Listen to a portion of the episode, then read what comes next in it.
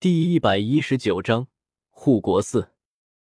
红雪此行护国寺，一则带着梦兰，也就是从前的墨兰，去寺院里散散心。这丫头什么都好，就是性子太冷，不喜言辞。孟大人的府上那些女眷，就是看准了她的沉默寡言的性子，总是欺负她。皇上赏赐的嫁妆。多半都被孟大人的那些女眷变着法子的给分了。孟大人又是个惧内的人，红雪看不过去了，便又把孟兰带在了身边。红雪前去护国寺还有一个目的，就是去看看贬为庶人的德妃母子。皇上虽然下了圣旨，可是血浓于水，再怎么说也是他的儿子啊。如今那个小孩才几个月大，红雪实在有些不忍心。便借着上香祈福的幌子前去看一看。到了护国寺后，红雪在主持的接待下上了香，又在各个佛像前磕了头，这才说要去看一看隐士母子。主持大师念了一句佛号，然后说：“老衲要带着弟子们打坐了。护国寺最边上的那个小院子便是了，施主请便。”红雪谢过主持大师。便朝大师指着的那个方向找去，绕过几个门，又穿过几道厢房，好不容易才找到这个地势偏僻的小院。敲了敲那个小院的门，一个二十多岁的女人抱着一个小奶孩开了门。那女人是隐士从宫里带出来的奶娘，自是认得红雪的。她看是皇后娘娘到访，立刻抱着小奶孩跪下来行礼。房内的隐士听到动静走了出来，一看来人是皇后，顿时怒气中烧。皇后娘娘好手段，我母子二人已经这样了，你还有什么不满的？来赶尽杀绝吗？红雪连连解释：“你误会了，我是专门来看看你们的。你们在这里住的可好？有没有需要帮忙的？”隐士大怒：“瞧瞧，皇后的话说的多好听！”真是个大慈大悲的人，只可惜了，我们命贱，当不起皇后的诸多好意。你还是请回吧。你听我说，皇上他自是一时生气。你们，你快走，我不想见到你。尹氏很是生气，自己都这般田地了，皇后她居然还来猫哭耗子。红雪还想说什么，尹氏气急，抬手一个耳光就抽了过去。只是那个耳光没有成功，被半路里伸出来的一只手挡住了。赫连月末刚找到这边来，就看到尹氏对着皇后怒吼。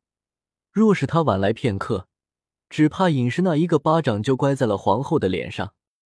尹氏那一巴掌落了空，看着突然出现的月末，一阵冷笑：“好一个皇后，居然背着皇上私会大臣，真是恶心至极！”红雪的怒火终于很成功的被隐士激了出来。你说什么？你最好规矩一点。我今天来看你，是抬举你，你不要不识好歹。抬举我，只怕是另有目的吧？这护国寺最是幽静，又是佛门之地，闲人一般不来，可是个偷情的好地方啊！隐士眼光如刀般落在红雪与赫连月末的身上。看着两人一阵窘迫，放声大笑起来。皇后有什么了不起？难说今天发生在我身上的一切不会发生在你的身上。哈哈，我们走着瞧好了。说完，一甩袖子走进了房间。奶娘为难的看着门口的红雪、孟兰与赫连月末几位贵人，还是不要待在这里了。我们主子他他。红雪哼了一声，没有理会那个奶娘。转身走了，边走边说：“真是狗咬吕洞宾，不识好人心，就让他在这里自生自灭吧。”跟在红雪身后的孟兰看到月末出现在眼前，终于没有了平日的冷淡，露出了小儿女的羞涩。可是月末这厢并没有留意这些，他追着红雪的脚步问：“为什么要下那道赐婚的圣旨？”红雪因为隐士的事情。心情很糟糕，没好气的说：“圣旨是皇上你的，与我何干啊？你去问皇上吧。”月末一把拽住红雪的胳膊，止住她的脚步。你当我什么都知道？虽然是皇上下的旨，可是却是你的意思。我哪一点惹恼了你？你要这般对我？红雪甩掉胳膊上的手说：“我如何对你了？洞房花烛夜可是最美不过的事情了。怎么，莫丞相你不乐意？小兰，你知道我的心意的，为什么不能给我一个机会？”月末眼睛里流露出点点痛苦。红雪一把拉过孟兰，把她的手放在月末的手里：“你的小兰在这里，你看好了，她才叫小兰，她是你命中注定的妻子，请你以后离我远一点。”红雪说完，头也不回的走了。走出几步，停下来说：“还请莫丞相以后见着本宫了，称呼本宫的名号，千万莫再唤错了人。”说完，便朝护国寺的厢房走去。月末看着红雪远去的背影，心里一阵酸痛，嘴里默默的念道：“小兰。”孟兰担忧的看着月末：“莫丞相，你好好吧？”赫连月末这才发现身边还有一个人，他缩回手，看也没看他身边的这个忐忑不安的孟兰，抬脚向厢房走去。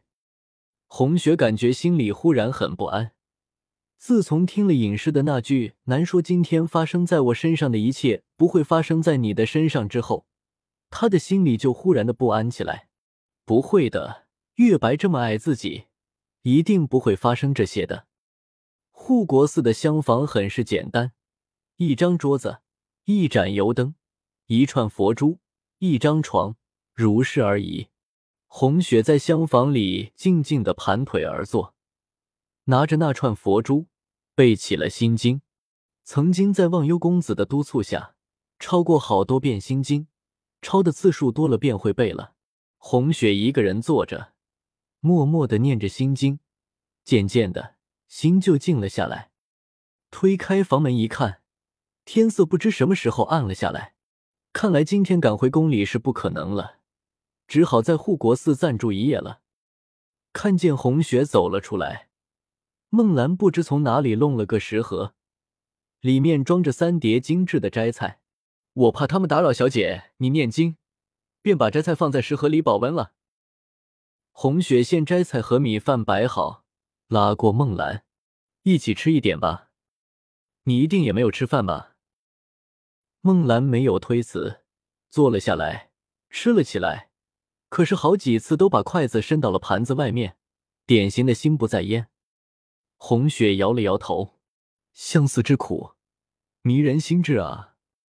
也不打算打扰孟兰的相思，草草的吃了饭，便把孟兰留在屋子里，自己一个人到寺院里面散步去了。